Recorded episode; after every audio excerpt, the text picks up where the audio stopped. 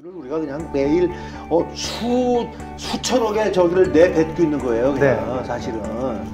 근데 근데 그 균이 크게 나누면 병원균하고 유익한 균 나누는데 비타민 C를 많이 먹어서 대장까지 통과하게 하면요 유익한 균으로 많이 바뀌어요. 아, 그걸 제가 실험을 해보면 거의 99%까지 바뀌어요.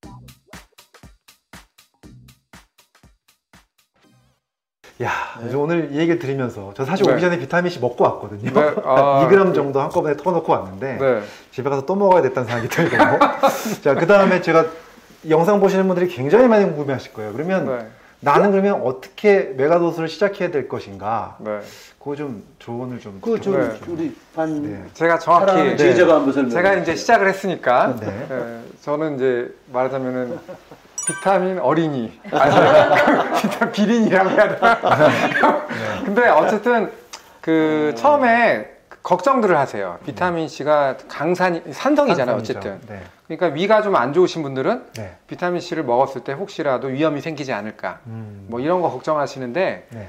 그런 분들은 평소에 또 위가 약하신 분들 있잖아요. 그렇죠. 네. 그런 분들은 중성 비타민이라는 게 있습니다. buffered 음. 비타민이라고 buffered 그래가지고 비타민. 칼슘이나 마그네슘으로 이제 중화시킨 거죠. 네. 네. 네, 그런 비타민을 어, 인터넷이나 이런 데서 구매하시면. 네. 그거를 드셔도 음. 크게 문제가 없고요. 음, 가루인가요? 캡슐인가요? 캡슐로 된, 캡슐 그러니까 때 이제 있고. 버펄드 비타민 같은 경우는 주로 알약입니다. 알약이죠. 알약, 네. 알약입니다. 그래서 알약을 삼키기 괜찮으시다면 어, 제일 걱정하시는 게 사실 제가 친구들한테 물어보면은 속 쓰리지 않냐 그렇게 네. 많이 먹으면 네, 네. 그 문제가 첫 번째이기 때문에 만약에 시작하시는 분들은 중성 비타민을 음. 드시는 걸 권해드리고 싶은데 어, 이걸 드셨을 때 부작용이 있잖아요. 부작용이라는 게. 네.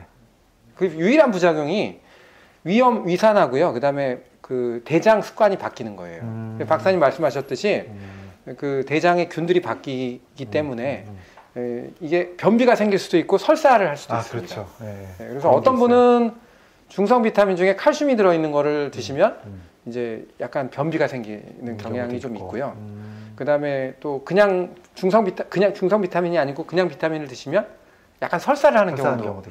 어, 있습니다. 그래서 어, 그게 좀 심해지면 네. 처음에는 약 용량을 한 1g 정도, 음. 2g은 좀 많고요. 음. 1g부터 먼저 시작해 보고 음. 그다음에 좀 적응을 하면 그다음에는 증량을 하는 방법이 있고 음. 그다음에 중성 비타민을 좀 드시다가 한몇 달, 한 두세 달 이상 드시다가 어느 정도 적응을 하시면 그때부터는 중성 비타민이 아니라 음. 그냥 그냥 일반 비타민. 비타민을 네. 드시면은 네. 되고요. 네. 그리고 그 보통 지금 박사님은 박사님 의견은 어떤지 모르겠는데 이제 요새 그 알약으로 나온 형태가 있고 또 이렇게 가루 형- 형태로 네, 돼 있는 네. 게 있잖아요. 네.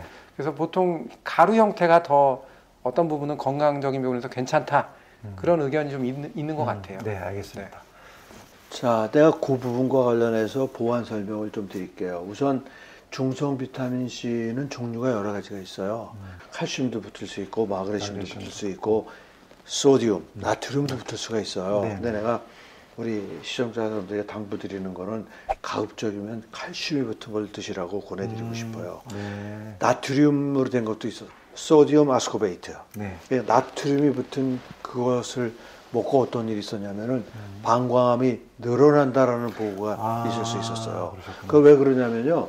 아시는 것처럼 소디움은 1급 발암물질이에요. 음. 그래서 우리나라 일본이랑 위암이 많은 이유가 짠 음식 때문에 짠 음식이라는 게 뭐 소디움이거든요. 소디움. 맞습니다. 소디움이 굉장히 중요한 발암 물질이에요. 그게 지나친 농도가 되면은 그래서 지나친 농도를 오랫동안 노출이 되면 암을 일으킵니다. 그건 뭐 학문적으로 잘 알려진 얘기예요. 그래서 저는 소디움 아스코베이트는 권할 수가 없어요. 아, 네. 왜냐면 많은 양을 먹어야 되기 때문에 거기 나트륨이 붙은 걸 먹는 건 곤란해요. 저는 그래서 그다음에 마그네슘도 사실은 굉장히 칼슘보다는 제한돼 있어요. 막 그래서 저는 아, 중성 비타민 C는 제한적으로 드시라는 거예요. 그냥 계속 중성 비타민 C 드시지 말고 아까 얘기하셨잖아요. 그러니까 중성 비타민 C를 두고 어느 정도 위가 튼튼해지면 바로 그냥 산, 그러니까 아스코르빈 산을 드시라는 건데 가급적이면 칼슘을 드셔라. 칼슘 아스코베이트를 아, 그리고 실제 제가 그렇게 권유해서 지금 우리나라에서 중성 비타민 C를 다 칼슘 아스코베이트로 만들고 있어요. 아, 예. 그게 네. 가- 그- 그러니까 또 나이가 들면 칼슘 보완도 좀 해줘야 돼. 따로 칼슘 제품을 먹을 필요가 없어요. 음. 그렇게 하시면. 그래서 일석이조의 효과도 있고 어, 또 하나는 뭐가 있냐면 아까 가루 제품하고 이제 정제 제품 뭐가 나냐. 사실은 가장 바람직한 건 가루예요. 음, 근데 가루가 좋죠. 문제는 네, 네. 먹을 수 있느냐 없느냐는 거예요. 이걸 저는 저는 저도 그게 이론적으로 좋기 때문에 너무 쉬고 네. 힘들어서 먹기가 아 얼마나 신지 쓰다 보 시다 못해 너무 써요. 쓰죠, 쓰죠. 아, 나는 못 먹겠더라고요. 아, 그래서 네. 저는 생각해 보세요. 가루는 순수한 비타민C예요. 다른 게 아무것도 안 섞이잖아요. 네, 네. 최고예요. 아, 그러니까 그래서 나는 신 거 좋아하시는 분은 가루를 드시는데 네, 아 저는 도저히 먹을 수가 없어서 먹을 수가 없어 할 수 없이 정제를 택한 건데 정제는 아시는 것처럼 비타민 자체는 정제가 안 만들어져요. 그래서 거기 부용제라는 거 부용제로. 해야죠. 근데 네. 그게 뭐 거의 100ml 이상 들어가요. 그래서 이제 뭐 여러 가지 안전한 거를 못 넣는다고 하지만 우리가 원래 그 이 보건복지부에서 고시한 것보다 많은 걸 먹- 그쵸. 보통 1g 먹으라고 돼 있잖아. 거기에 한알 정도야 그거 먹으면 되는데. 그렇지. 한 알 정도는 괜찮은데 예 컨대 막 저처럼 12알을 먹을 때는 부용제가 너무 많이 아, 들어가니까. 예, 부용제가 어떤 효과를 미칠지 저는 제가 먹어보니까 뭐 괜찮기는 하는데 네. 이 사람마다 다르거든요. 그래서 저는 어 가루약으로. 그 가루로. 가루로 드실 수 있으면 가루로 드시라는 걸 권하는데 100%짜리. 난 도저히 나는 평생을 그쓴 알레르기 한약을? 먹고 살 수 없다. 뭐 이러시는 분은 정제를 드시는 네. 없다고. 드시고. 저는, 아유, 저는 네. 가루 먹고 있습니다. 네. 어, 그러니까 바로 네. 먹는 게 최고예요. 네. 그 먹는 시간, 타이밍 한번 설명해 주세요. 그러니까 공복보다는 식후를 원하시나요?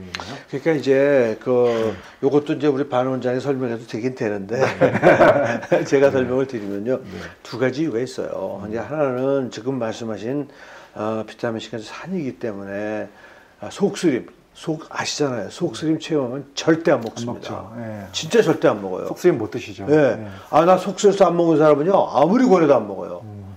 그래서 속쓰림을 체험하시면 안 돼요. 그래서 반드시 어, 아침, 점심, 저녁 식사에 맞춰서 드시라고 그러는 건데 사실은 그거는 그 이그양 약동학적인 그이 결과에 의하면 비타민 C는요, 딱 6시간 사이클이에요. 그쵸. 예. 그러니까 3시간 되면 혈중에 올라갔다. 절정에 달하고 3시간 지나면 원래 떨어지고. 그게 중요한 과학적 백그라운드예요, 그게요. 그래서 6시간 간격인데 6시간 간격이라는 거는 뭐 여러 가지가 있는데 제일 좋은 건 식사 간 식사 때마다라는 게 제일 좋다는 거예요. 제일. 매왜 그러냐면 때마다. 예.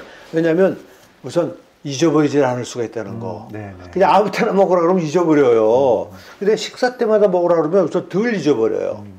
실질적으로 그런 이유도 있어요. 네. 근데 두 번째는 비타민 C가 위암을 예방하는 굉장히 중요한 효과가 있다는 사실 때문에 그래요. 네. 그냥 식사와 관계없이 먹는 것도 비타민 C 효능을 체험할 수 있지만 네. 식사와 함께 하심으로 더 큰 효과를 얻을 수 있다는 거예요. 그게 바로 잘 알려진 이제 발암 물질. 그러니까 사실은 그 위암이라는 거는 음식이 위에 섞여서 두세 시간 섞이는 동안에 발암 물질이 여러 가지가 알려져 있지만 아무튼 그 중에 나이트로사민이라는 건 너무나 유명하거든요. 네, 네, 그거는 네, 네. 비타민 C가 섞이면은 확실히 그건 뭐 예방의학 책에서나 내과 책에서나 다 나올 정도로 교과서에 나올 정도로 뭐 잘 알려진 사실이기 때문에 그래서 저는 반드시 그래서 저는 그러잖아요. 식후가 아니고 식중에. 먹어라. 음. 반찬처럼 먹어라. 그런 얘기까지 제가 하는 게 그거예요. 반찬처럼. 반찬을 식후에 먹는 사람은 이상하죠, 좀. 그렇잖아요. 그래서, 아, 네. 그래서 저는 비타민 C는 반드시 식사, 그리고 저 많은 분들이 질문을 하세요. 비타민 C를 먹으면 오히려 더 뭐 위험이 나빠지고 그러는데 그렇지 않습니다. 아까 음, 말씀드린 네, 것처럼. 네, 네. 저는 제가 거의 40년 됐잖아요. 네. 그러니까 비타민 C를 드시고 좋아진 분들이 너무나 많고 가족들 중에도 네. 위장병 때문에 서울대를 평생 오시다가 비타민 C로 위장병을 고치고 안 오시는 우리 형수도 있고 네. 맨날 간증을 해요. 그리고 제가 어, 제가 이렇게 전화를 받는 사람 중 10명 중에 7, 8명이 나한테 저 1, 2년 뒤에 아 이제 저도 완전히 비타민 C 맨이 됐습니다. 박사님. 근데 아유 밥 먹고 나기만 하면 배가 고파요. 이게 무슨 소리예요? 위장이 튼튼해졌다는 튼튼해졌다. 얘기예요. 아, 위장이 기능이- 튼튼하지 않은. 사람은 맨날 배가 안 고파요. 여기 그대로 있고. 근데 우리가 튼튼해가지고 그냥 바로바로 내보내는 사람은 그냥 먹고 돌아서면 배고픈 거야. 아우, 그래서 살쪄서 죽겠다고 그런 얘기 하는 사람들이 10명 중에 7, 8명이에요. 잘 드시면 위장이 튼튼해지잖아요. 네. 그러면 역류성 식도염도 좋아져요. 어. 역류성 식도염이 사실은 위에서 문제가 생겨서 위산이 많이 나오는 것 때문에 위산이 역류되는 그쵸. 위산이 없는 사람이 어떻게 역류가 돼요? 그쵸. 그렇잖아요. 네. 그래서 아니 식도라는 데는 위산의 공격을 받는 데가 아니에요. 거기는 이 강한 과략근이 지, 예, 네. 지키고 있기 때문에 거기까지 못 올라갑니다. 근데 이게 산이 많은 사람들은 열려서 네. 올라가거든요. 네. 그러니까 산이 많은 상태라는 건 위장이 망가져 있는 상태거든요. 근데 비타민C는 어찌됐건 간에 지금 사실. 위장약이 없잖아요. 대부분이 증세 없애는 거죠. 속쓰림 없애는 약이지 위장 치료제는 사실 거 별로 없어요. 잘 생각해 보세요. 네. 저도 의대를 나왔지만 배웠지만 위장 치료하는 약이 어디 있어요? 증세 없애는 약이죠. 그러니까 근데 비타민 C는 사실 어떻게 생각하면은요. 위장을 치료하는 근본적인 치료하는 약 중에 하나인 거예요. 왜? 끊임없이 음식을 통해서 만들어지는 발암 물질이라는 게 위장 공격하는 거거든요. 아, 네. 네. 그거를 줄여준다는 얘기는 위장 치료해 주는 거예요. 결국은 위암 예방에도 엄청난 효과가 있는 당연하죠. 네. 하나만 더 질문을 드리도록 하겠습니다. 마지막으로 부작용에 대한 거. 그러니까 이제 고용약으로 먹었을 때 요로 결석이 증가할 수 있다라는 네. 거. 그 다음에 신장 기능이 나쁘신 분이 먹는 거라든가 혹시 간이 안 좋은 분들이 먹는 거. 네. 이때 메가도스를 어떤 식으로 좀 적용할 수 있는지에 대한 네. 대한 그거는 정말 비타민 C에 왜 내가 비타민 C를 30년 연구했는지를 모르는 거예요. 네. 그렇게 비타민 C를 가벼운 물질로 생각해서 그래요. 돌은 결석이 생기는 거는 근거는 있어요. 근데 제가 30년 이상 먹으면서 보니까 돌이 안, 안 생기던 분은 비타민 C 아무리 먹어도 돌 안? 생겨요. 아. 그런데 나는 돌로 한번 결석으로 한번 쓰러진 적이 죽- 죽다 살아난 적이 있다. 그런 사람은 조금 빈도가 잦아져요. 음. 그건 왜 그러냐면 한번 있던 분들은 빈도가 올라갈 수 그렇죠. 있다. 안 생기던 분은 안 생겨요. 안 생기던 분은 안 근데 이제 생기고. 아 내가 과거에 한번 그때 고생한 분 그분은 3년에 한 번이었던 게 2년에 한 번, 또 1년에 한 번을 줄어 이게 간격이 좁아지는 건 확실해요. 음. 그왜 그러냐면 비타민 C가 대사되고 나올 때 나오는 산물이 수산이라는 네. 거인데 한국 사람에게 제일 많은 돌이 수산화 칼슘이에요. 네, 네. 그러니까 원료를 공급해 주는 거야. 네. 그러니까 빨리 생기지. 음. 아이 근데 아시잖아요. 돌은 비타민 C 안 생겨서 생기는 분은 계속 생겨요. 음. 그래서 아주 유능한 비뇨기과 의사에게 물어보세요. 물을 많이 먹는 수밖에는 길이 없다. 아, 아 그리고 아시잖아요. 돌은 언제 쓰러져 들어오는지 아시죠? 네. 한여름에 쓰러져 들어와요. 탈수됐을 때. 예, 네. 겨울에는 절대 응급실에 음. 이 결석 환자 안 옵니다. 왜? 소변을 자주 보니까 돌이 만들어져도 다 빠져나가거든요. 근데 여름에는 땀으로 다 나가니까 소변이 천천히 나가니까 그러니까. 모이는 동안에 돌이 커지는 거예요. 커진 놈이 걸리기 때문에 아픈 거 아니에요? 물을 좀 자주 드시면은 저는 전혀 문제 없다고 생각하고요. 그 다음에 그러니까 비타민 C를 드실 때는 물을 많이 드셔야 그렇죠. 된다. 그렇죠. 저거 꼭할수 없어요. 네. 내가 결석을 알아본 사람은 절대 안 먹어요. 그럼 물을 얼마나 많이 먹어야 되나요? 요즘은 한 시간에 한 번씩 화장실 갈 정도로 먹어야 돼요. 중간 중간에? 물, 네. 이, 저, 이, 이걸 들고 다니라는 거예요. 네. 그래서 그냥 네. 드시라는 물 거지. 많이 먹는 게 좋죠. 네. 아니, 뭐, 의- 의료계에서 제가 보니까 10명 중에 의사 선생님들 7, 8명은 물 많이 먹는 게 좋다고 그러고 꽉 네. 두세 명이 반대를 하더구만.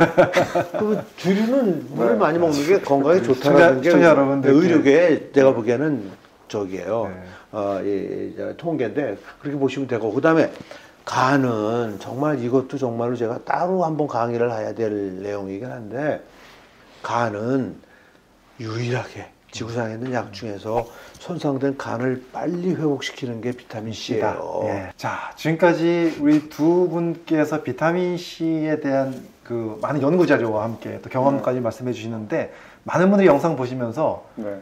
너무 큰 도움이 됐을 것 같고요. 네. 저도 사실 비타민 C 메가도스를 꾸준히 하다가 안 하다 하다가 안 하다 했는데 열심히 해야 되겠다는 생각이 드네요. 네. 음, 너무 감사드리고 오늘 네. 일단 두 분께 너무 감사드립니다. 감사드리고요. 아, 네. 네, 그리고 다음에 또더 네. 좋은 이야기로 한번 또 함께 네. 만났으면 좋겠습니다. 이게 할 얘기가 무궁무진합니다, 네, 사실은. 네. 아이고 이제 시작이에요. 열심히 한번 해보겠습니다. 네. 네. 그러면 오늘 이것을 마치겠습니다. 네, 너무 감사합니다. 감사합니다. 감사합니다. 네.